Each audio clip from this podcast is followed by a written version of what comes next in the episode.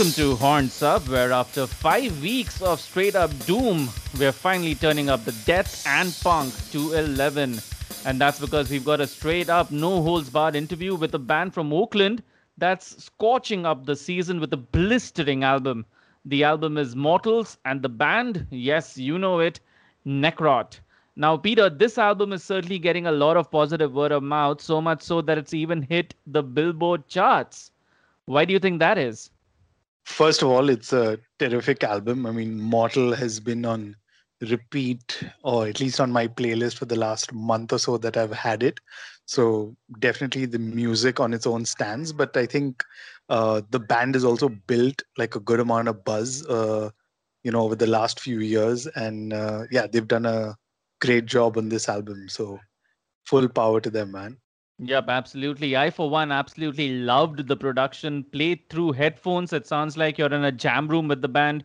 It has that album polish to it, but at the same time, it's still so awesomely raw and energetic uh, that it, truly, man, it's like it's almost encapsulating a live set, but of course, not if, not at a live gig, but uh, like you know, in a garage with the band or in a jam room with the band. It's that intimate besides that, the songs themselves don't really leave any room for distraction. And uh, yeah, this is a sweet, sweet, sweet album. So, on to the podcast today. We are talking to Necrot's Luca Indrio. And yes, it's a brutally honest chat about all things mortals and then some. Here we go. And we're joined by Luca from Necrot. Hi, Luca. How are you doing today? Hi, thanks for having me. I'm doing very good. Yeah, and we're really glad to have you here on the Horns Up podcast. Uh, you know, one thing that I really want to know is that your debut album, Blood Offerings, right? It was so yes. well received both by the underground as well in the mainstream. And, you know, it's surprising for a metal act, but it earned the number 29 spot on, you know, Billboard charts, the hard rock chart, as well as number 52 on the Billboard New Artist. So with all that you know behind you what were your expectations going into recording mortal? Well we, we began uh, basically after blood offerings came out 2017 we had like three years of intense touring. We played so many shows. We played over 100 shows every year. And we got to tour with some of the best band of death metal that ever existed because we've been on tour with um, Morbid Angel, Cannibal Corpse, uh, Immolation, uh, Suffocation, Exhumed. So we shared the stage with so many good bands through those years that, like, you know, and we played so many shows that is like we got so much better. We got so much better as a band, and like, you know, we play better and we are more confident of what we're doing. So it's like, you know, there was pressure into doing a better album than Blood Offerings, and Blood Offerings was very well received but at the same time we knew that we could do it. You, we we knew that this album was gonna be better and like for us mortal is way better than blood offerings. Not that blood offerings is a bad album. I love blood offerings. I think is a great album. But i think that like you know the experience that we had in the three years that followed blood offerings before mortal was written and recorded gave us the confidence and and the power to make something better even better I've also read that you know Necrot has taken a lot of pain in getting you know your sound right, right? I mean, you had three demos and then the first album. So the question is: Is Mortal the best sound for Necrot? Yes, definitely. I think so. Yes, it's the best sounding album. We, uh, you know, because also like in the last three years, we became better musicians, but at the same time even Greg Wilkinson, the person we recorded with, he also became better at what he was doing. So he also became a better sound engineer, a better studio. Like, you know, he bought new stuff, he learned some new tricks. So it's like we are all progressing. And also, it's like we worked uh, for the master. We worked with Alan Douche, Douchet, which is one of the best um, mastering engineers available. So and Greg, our, our the, the person who Greg Wilkinson, the person that recorded and mixed the album, has worked with Alan before. For example, on the new uh, latest High on Fire record that even you know won some Grammys, and like uh, yeah, yeah, you know we're talking That's... about like we were talking about a, a, team of people working with us that is like you know top shelf. Is like you know the best of the best so it's like you know and we have uh, a sound that is very similar to what we sound live. It's not that we go into the studio trying to find something different. You know we're people that we've been playing music for decades and like even our guitar player Sonny Reinhardt is a sound engineer for live concerts he has been a sound engineer for for for 20 years. So it's like Oh, he okay. also has a lot of knowledge of how to sound good and like you know so we always sound good. So it's like and we have people recording us that are really talented and really professional and they have years and years of experience. So it's like the combination of all these things makes it so that like you know they can capture they can capture our sound really well and they can make it sound as good as possible you know? And i think that the result is fantastic. I think the result is of the album the way it sounds the guitar tones the sound of the drums the volume of the vocals on top of the music everything is like exactly where we wanted it to be. So it's like i think there is also an improvement uh, from blood offerings not only on the songwriting not only on the fact that we're better musicians but i think that like we were also the people that recorded and mastered the record are better and like you know that they used to be. And like you know and uh, it makes it so the album can sound as good as it can sound. We're very happy with the final result extremely happy also because we know that we put so much work into touring and getting tighter and getting better as a band that we know we are a better band than we used to be in 2017 Mm. I'm glad you Yeah. uh, I'm glad you said all of that because I just like to build on it a little bit. I mean, the first one of the first things that I took note of on uh, this album was how crisp the drums sound, as well as the fact that they are mixed so bloody well. You've got uh, you've also got the cymbals and some of the toms panned left and right that almost mimics uh, the live sound as it uh, as such that you guys were going for. Can you talk to us about you know when you went in to start recording this entire thing? What was the kind of brief as such that you shared with uh, all the engineers as well as the uh, uh, mastering and mixing professionals, etc. Um, what was the essence as such of the sound that you guys really wanted to capture? Because that for Well, we- one of the we- shining points on this record.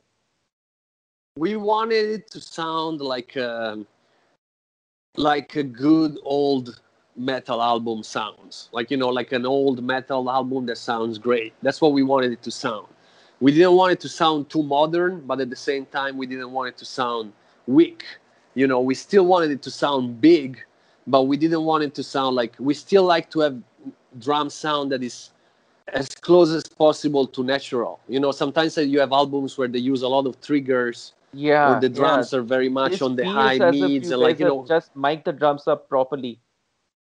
exactly it. that, that's always our, our goal that's our goal and that's also why we sound good when we play live is like you know we always want to sound live we always want to sound good and like and play really good. So the work of the person that record us is also much more easier because once like you know greg what he has to do is capture the way we sound you know? And then also like the person who mastered the record Alan Douches is like he works he's, he's an older person like you know i don't know exactly how old it is but he might be like 60 or something. And he has been working in this in the same room you know in the same room with with, with mostly the same equipment for like decades. And it's really important when you master an album to know exactly how the room where you work in sounds like. And this is a person that knows this room as well as he knows his pockets you know because he has been working there for so long. So it's like he's able to give i feel that like you know this album sound to me sounds wider you know like like like you say like you know the the drums sound like live so- sounds three-dimensional you know like like you're in a live concert almost. Like you know it takes a lot of i think the album sounds wider like like bigger but not bigger in the sense that it gets muddier or like you know is all like you know it's, it's like it sounds big. Like it's like you're listening to it and it's like you know it's the sound is surrounding you. It's not just all in front of you if you know what i mean. And i think that's a great talent of of of the mastering. That's a great talent of Alan Douches. Is like you know we did step it up. Like you know it was like a way more expensive too for the band to, to to get such a like you know a talented you know best of the best mastering. And but we decided that to do it that it was worth it you know and it is worth it. It is extremely worth it. I must say, I, I absolutely agree with you because having really good production actually makes the songs and the songwriting really shine as well. And let's talk about that since we've spoken so much about the production already. Let's talk about the songs itself. Uh, you know, there are very few parts on this entire album where the riffs slow down. There's almost no let up throughout, right from the beginning, right uh, to to the very end of uh, the 35 odd minutes long that this uh, album is. So the question really is, uh, do you have a method or a formula to pace an album? And would Yeah. you mind talking to us Mhm. a little bit more about that? Well, I do have a lot of control because it's like I, I, I write all the songs. So it's like, you know, when I write an album, I think about the album in its own entirety. I don't think about like just placing a bunch of songs one next to each other. It's like I do like to keep the album interesting. I do like to think about the album from the perspective of someone who's gonna sit down and actually listen to the whole album. I don't want it just to be a mix of good songs. I want it to be like a good experience from the beginning to the end. And I do have a formula. I do have some like you know things that I follow. Like you know, I like to have like uh, the first song on the intro, for example. I like it to have like uh, an intro, an intro that is memorable, an intro that is immediately gets your attention. You know, because I don't want a song with this really long or with a really catchy intro to be in the middle of the album. Like I'm gonna put it at the beginning so that I can get your attention. You know, and then it's like usually I like to have the first few songs to be more direct, more aggressive, while if there is a song that is that is less easy listening, that is more uh, variegated or a little different for what we usually do, I like it to come, for example, in position number four, when you already had a first aggressive, maybe faster, more direct listening for the first three songs. You know, I, I put three songs that you're able to digest pretty well. And then eventually on the fourth one, I'll put something that it requires a little more of attention, a little more of listening, you know, but and that it changes a little bit the vibe of the album so that you don't get bored and I keep your attention, you know. So I do have a way of like, you know, I think that is very important to to create an album that is that is beautiful to listen from the beginning of to the end. That is not just a bunch of songs that are really similar to each other, you know. I like to have our own sound, but I do like to have very different songs because like there is songs on the album that you know if you listen to them next to each other, they're very different. Like if you Yeah, listen to, yeah. for example, I don't know if you listen to the whole album, but like if you listen Yes. to Stench of Decay, and then Mhm. if you listen to the last song, Mortal, they're extremely different songs from each other, but you can still, we still have our Yeah. tone, we still have my vocals, we still have our style and our, our sound, so you know it's the same band, even if the True. songs are very different, are very different. But it's like, you know, I like to keep it that is like, you know, it makes sense all together, but I like to push it to like kind of like, I like to push some song to the limit of like, you know, of different things so that the album is like enjoyable to listen through it. And usually when I write the new al- a new album, usually when I write the first two or three songs, I try to write them without thinking too much about it. But then after the first three songs, I start thinking about what does the album need. I immediately start thinking about like the positioning of the songs. I need I start thinking about like, you know, writing a closure song, which is different than thinking about writing a song that is in the middle of the album or at the beginning. So yeah, I do put a lot of thought. There is a lot of thought that I put into it, you know. I don't just write a bunch of songs and then try to paste them together. Wow, that's so great to hear because I mean, for uh, both Animesh and, me love listening to albums like start to finish, and with with Mortal, Yeah, me too, me too. comes across. Yeah, But, Thank you. You know, ha- ha- having said that, what was your musical objective with Mortal? I mean, what message should listeners take away from the songs and the album as a whole? Well, to me, it's like, you know, I always try and write. Like, because to me, it's like, I have, uh, I love the classics. I love, like, you know, the classic Death album. I love the classic Morbid Angel albums. I love the classic Immolation albums. I love the classic early Sepultura album, you know.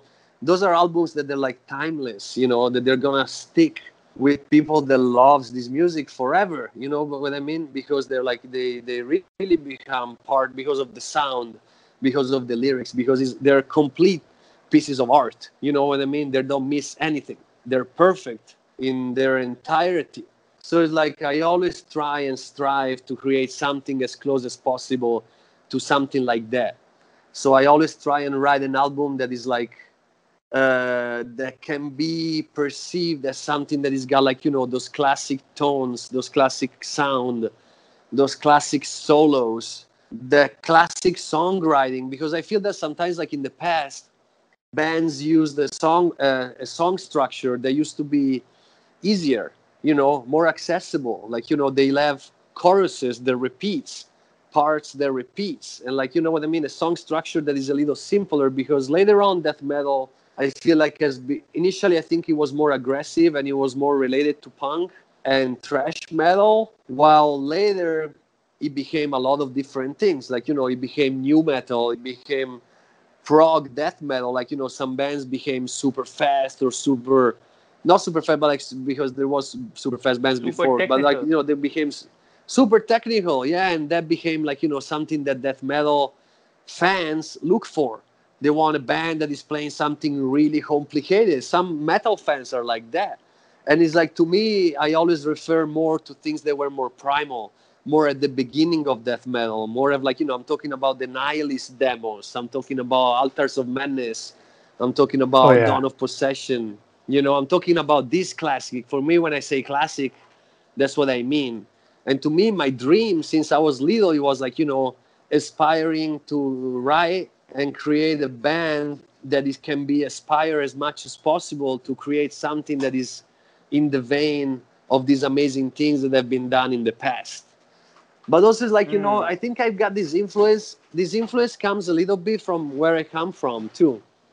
Because it's like i, I was born in florence in italy okay. And you know the uh, uh, you know the city of florence you know the history of it. I don't know if you do but like maybe you know a little bit of it. But it's like you know we had in florence we had the renaissance in the 1500s no? In uh-huh, the 15 1600s uh-huh. and it's like we had these absolute artists that was they, they were dedicating their life to art. And they created masterpieces that to these days they're unbelievable you know what i mean michelangelo raffaello donatello all, all these these amazing artists no so when you when you yeah. grow up in florence you have this example of art that is like we mm. really glorify the classics we really right. glorify the classic as something that is like unrepeatable and untouchable and as an artist even if you are a sculptor or an artist that paints when you grow up in florence italy what you're aspiring to is to try and do something that is somewhat close to these amazing things that were done in the past. So it's like you know i grew up with a little bit of this idea of like you know your goal needs to be to create something that can be somewhat maybe you know asp- aspire to do the best you can to do something that can become immortal like these pieces of art from the past. You know what i mean and not as much like you know a new band that is remembered for being very technical or or creating something completely new. You know for me as my goal has always been like you know create somewhat of something that can be a classic. You know what i mean? And only time can mm. tell if something is a classic or not. But like you know for me my aspiration of beauty is always creating something that can be somewhat recreating the feelings that people get when they look at one of those art uh, pieces of art from the past from from these beautiful periods or like or people that can get that feeling when they listen to one of these classic albums of death metal, like you know what I mean, like or you know the first Bolt Thrower, Realm of Chaos from Bolt Thrower, you know what I mean, or something like that.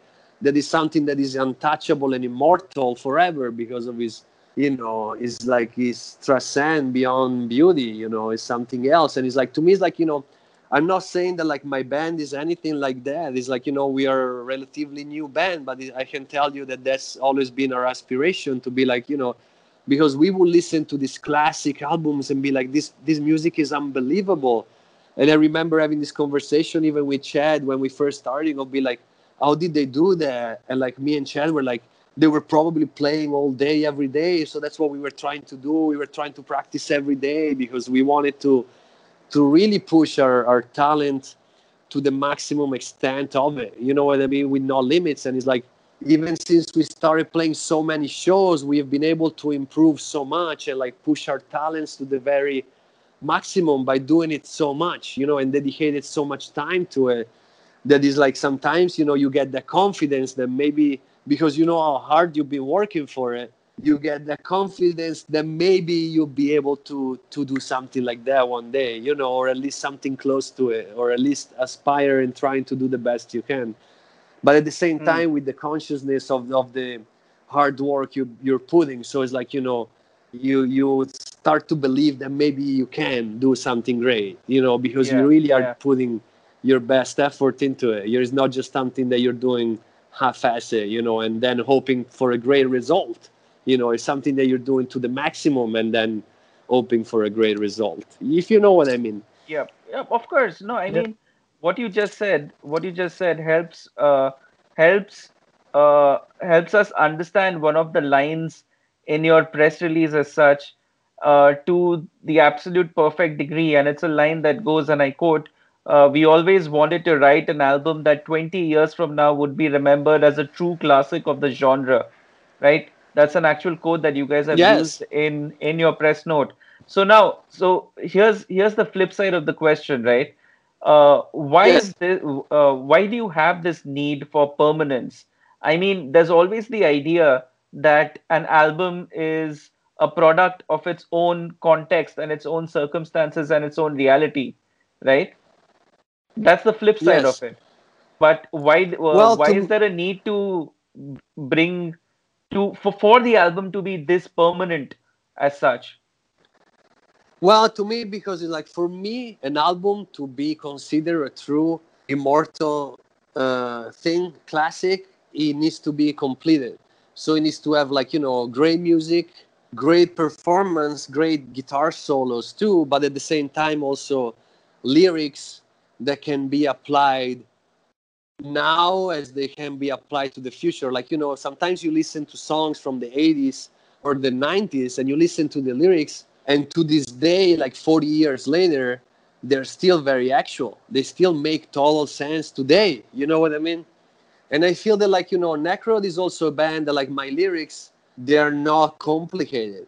You know i'm not using words that people don't understand. I'm not writing things that i saw on someone else's book like since the beginning we have we had very direct lyrics and our lyrics have always been political and there's always talk about social issues but they've also always been very philosophical and talk about like you know our mortal condition and like you know uh, the fact that like you know we are here but mm, we are really uh, some you know like the song shadows and light from blood offerings talks about like you know detaching from your from your uh, mortal life and the things that that brings you to believe you know and live your life knowing that everything is gonna end and know that everything is impermanent and like you know your life is gonna end.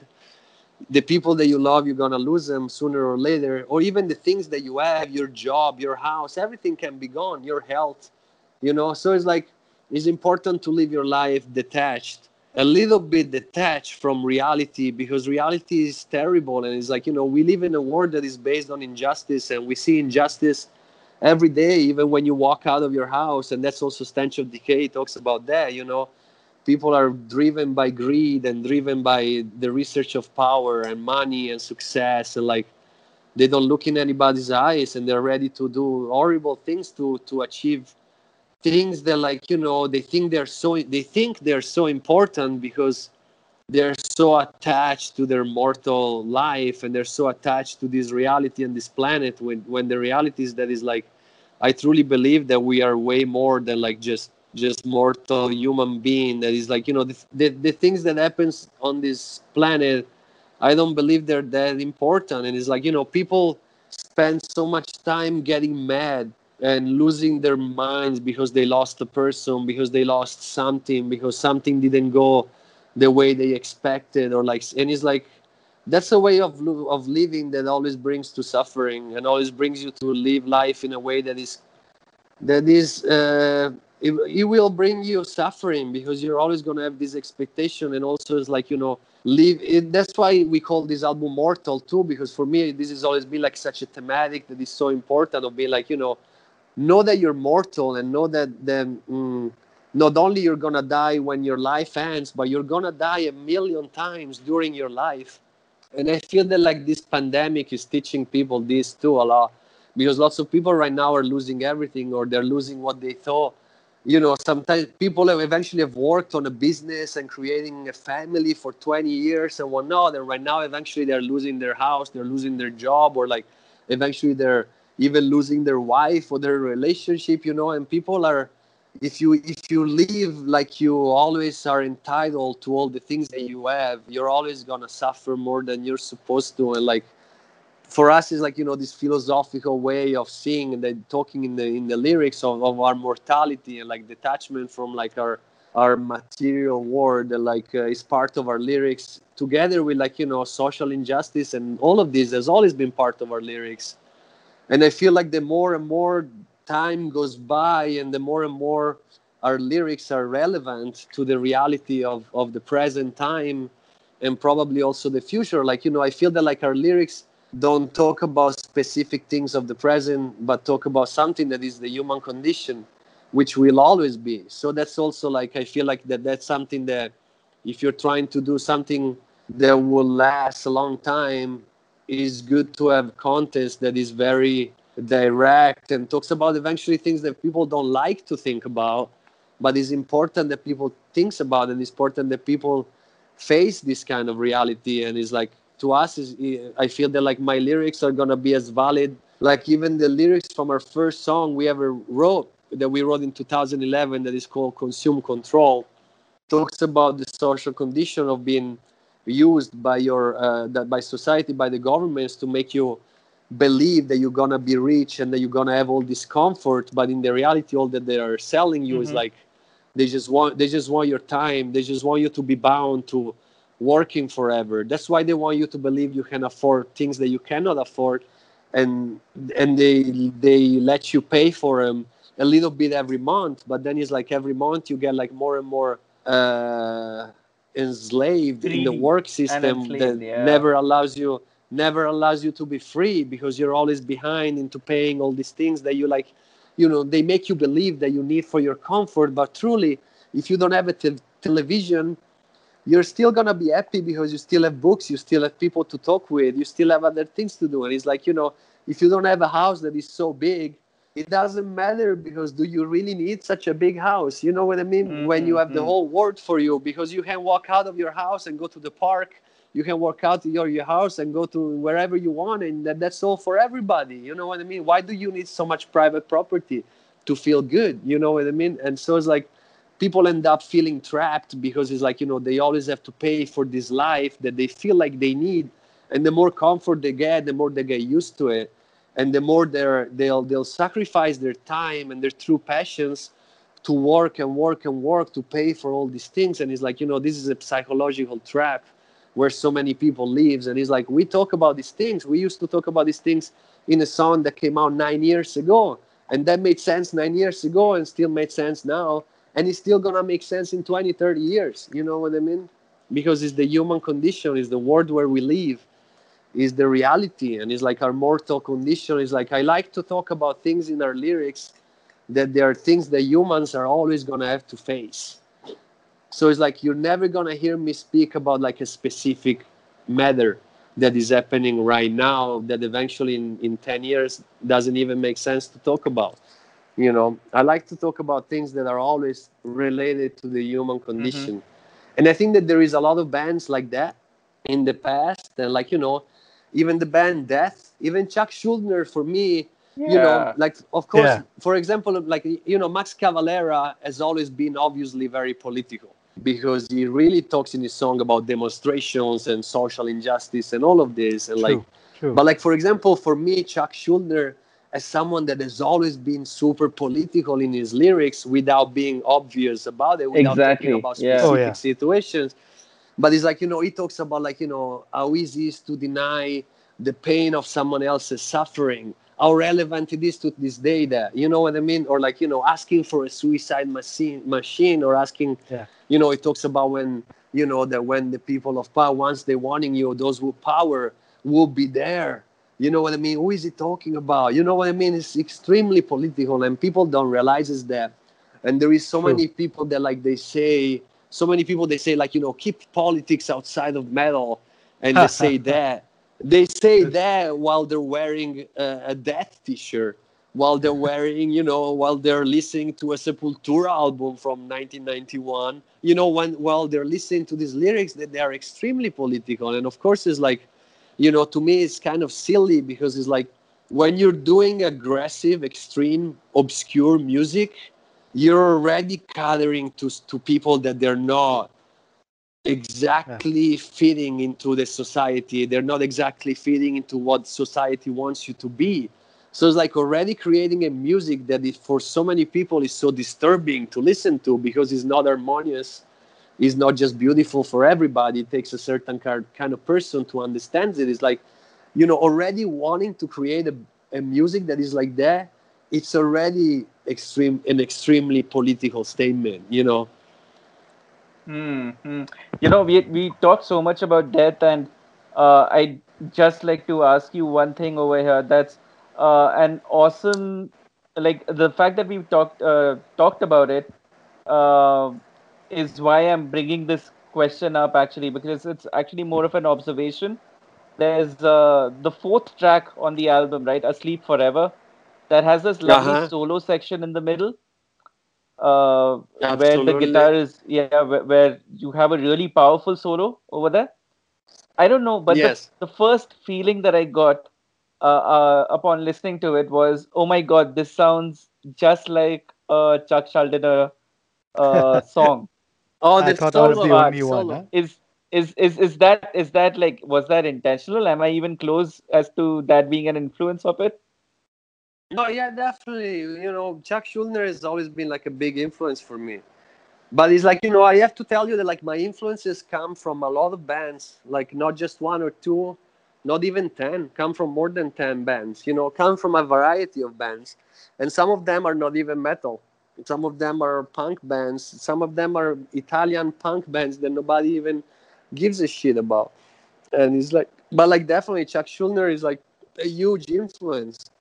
Absolutely, absolutely, a huge influence. Definitely, it's like for me, it's also like what I learned a lot from from the band Death is also like creating um, a song structure, like a rhythm, a Mhm. rhythm section for solos. I Yeah, did yeah. study, like you know, I, I do study this band, and I do like you know, because it's like uh, I know Sonny, our guitar player, is a really extremely talented guitar player you know he's 46 years old and he's like he has been playing since he was 15 and he's like he was already like a known talent by the time he was 17 he has played for like even like pop bands in front of Oh wow. thousands of people. Yeah he was immediately recognized as a very talented person and he's like you know he has played in bands that has played you know shows with ozzy osbourne and like you know he has played like really big shows and like collaborated in a lot. He's an amazing guitar player and he's like I know how talented he is, and to me, it's like you know because I write the songs, I write the rhythm section, I write all of them.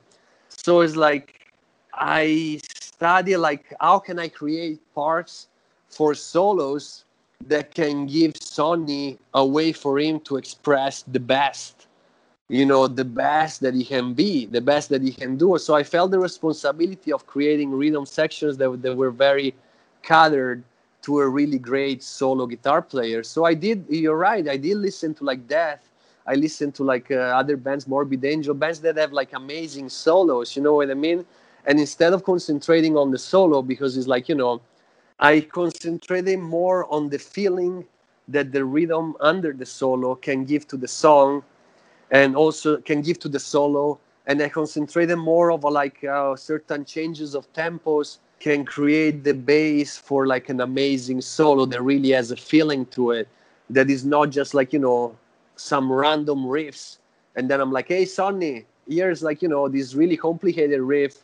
Why don't you write a solo on top of it? I'm like you know i'm thinking about giving sonny like different um, tempos, ways that like you know the tempo changes, so then the notes changes, so that he can change from a feeling into the solo into the other one because it's like the drums, the drums and the rhythm define so much the feeling of a riff because you can write a riff that can sound really evil with a with a certain drum beat. It sounds very evil, but eventually you change the drum beat and it sounds very aggressive, and all of a sudden it doesn't sound as evil anymore. Or like you know, if you change the drumming again, can even sound more depressive and less aggressive. So it's like you know the riff itself can change so much the feeling that he has to it when you change the drum beat under it. So it's like I concentrated a lot on like you know the different feelings the music and solo get while by changing the drum beats. So it's like you know that's something some more work. I paid more attention into yeah, that yeah. while I was writing Mortal rather than when I was writing Blood Offerings because like Mm. initially like the the band was born as just me and the drummer. So it's like we did not have a guitar player for the first two years of the band. So I was writing s- song and I was recording the guitar, but like I know how to play the guitar, but I don't know how to do solos. And so it's like I always initially if you listen if you listen to the first two demos of Necrot, there is no solos. And then if you listen to the third demo, which is called The Abyss, that's when Yeah. Sonny joined, and finally we had a guitar player. And he's like, I was right, I was still writing songs in for a for the from the perspective of someone that doesn't really thinks about solos. You know, I was writing song. I was always writing a songs that would would function and they would be still perfect and really enjoyable without needing a solo. So eventually, the the bass riff that I was giving to Sonny to write a solo on top of it, eventually was a super cool riff that could have stand on his own too without a solo, but eventually wasn't the best for someone who was trying to write a solo on top of it. Instead of Mortal, I concentrated more on like you know writing parts that were more like um, eventually that by themselves on their own, eventually they would be boring. But eventually they give so much more room to Exactly. Sonny to fully It was express most, most it was of his talent. rather than yep. so it's like for me yeah there was you know that's why i'm telling you it's like you know from 2017 we played so many shows together and also it's like you know i got to learn and study more and i got to learn also more about sonny i got to learn more about chad the drummer i got to learn more about like you know the best qualities of the people i play with and being someone who writes the songs i have the responsibility to, to like you know write music that i like that we all like but also write music that it caters to their best talents. You know what i mean? Something that can amplify what's their best talents you know? Because i do think about that when i write songs too. It's like you know i write songs that amplify even my talents you know? I write songs that caters to my taste but also that caters to my skills so then i you know i started thinking more about like you know giving sonny some rhythm basis for solo where he can really express himself to the maximum and i think it's like you know all this work that we put behind it is like you know you i'm glad that you guys are noticing you know what i mean people are able to notice it without before even i explain it you know so it's great it's working Great. Yeah. So, you know, we've talked so much about Mortal and everything that went into it. Uh, we'd like to play a song from the album. Which one should Sure. we play and why? Well, I think you should play "Asleep Forever," and it's like that's because it's like um, it's a song that I'm really proud of because I feel that it's like uh, is a little bit more melodic than our usual standards, and it's a song that for me is um, is just something that like you know when I wrote it, I loved it, and um, but I had more doubts about it than the other songs because I felt that it was like the one song that was a little more different, you know. And at the same time, I was worried too. The way I was imagining the vocals, I was worried that I wasn't gonna be able to sing it or to translate it exactly the way I imagine it. Because it's like I always imagine how the song, how my singing needs, needs to sound on top of a song, but then it's like you really have to practice it and then go and record it and re-listen to it to really understand if that's gonna ev- eventually translate exactly how you were imagining it. You know what I mean? And with Asleep Forever, it was like that. It's like, you know, I got into the studio and like hoping that it was gonna translate exactly as I was as my vision was. And it happened. It happened. We were we were able to do that, and it's like I'm, I'm I, was really satisfied with it because for me it was a little bit more of like a gamble than other songs of ours that like you know have more of like classic Necrot sound, classic Necrot riffs. You know what I mean? That belongs to us. This one for me is like is a little bit is a slightly different, but at the same time you listen to it and you can still tell that is us. You know, it's not like something absurd. And at the same time, yeah, I'm just super happy that like you know my vision translated exactly how the way I was hoping it was gonna happen. So yeah, I, sh- I think you should play it. Awesome. So here it is. Here's Asleep Forever.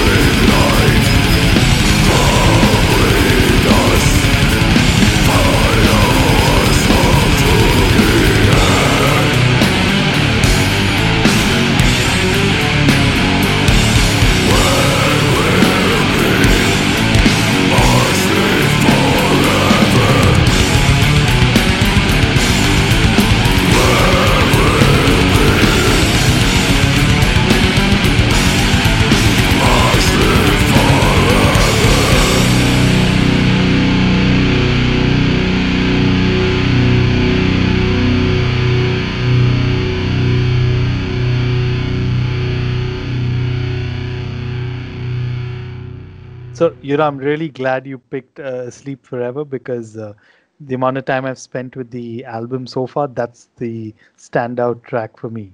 But, Awesome. you know, yeah. So, you know, Luca, we've talked quite a bit. Uh, here's our final question. Uh, and we're going to kind of probably give you a crystal ball for this.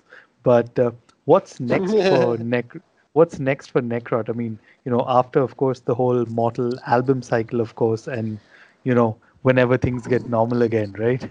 Yeah, I mean, what's next for Necrot is hopefully going back to our usual routine, which is like, you know, playing a lot of shows and traveling and playing shows and working hard. But it's like, if you have to ask me, like right now, is like really what's next for Necrot is try to survive, try not to uh, lose our apartment. you know, the situation. I don't know.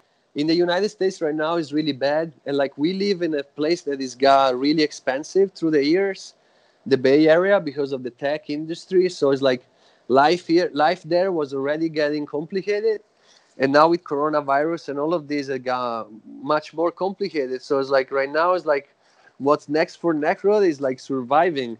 But then, as, of course, as soon as we'll be able to get back on playing shows, that's what's gonna happen. But at the same time, we don't have the crystal ball, and like you know, this could take months, it could take years, or things could never go back the way they were.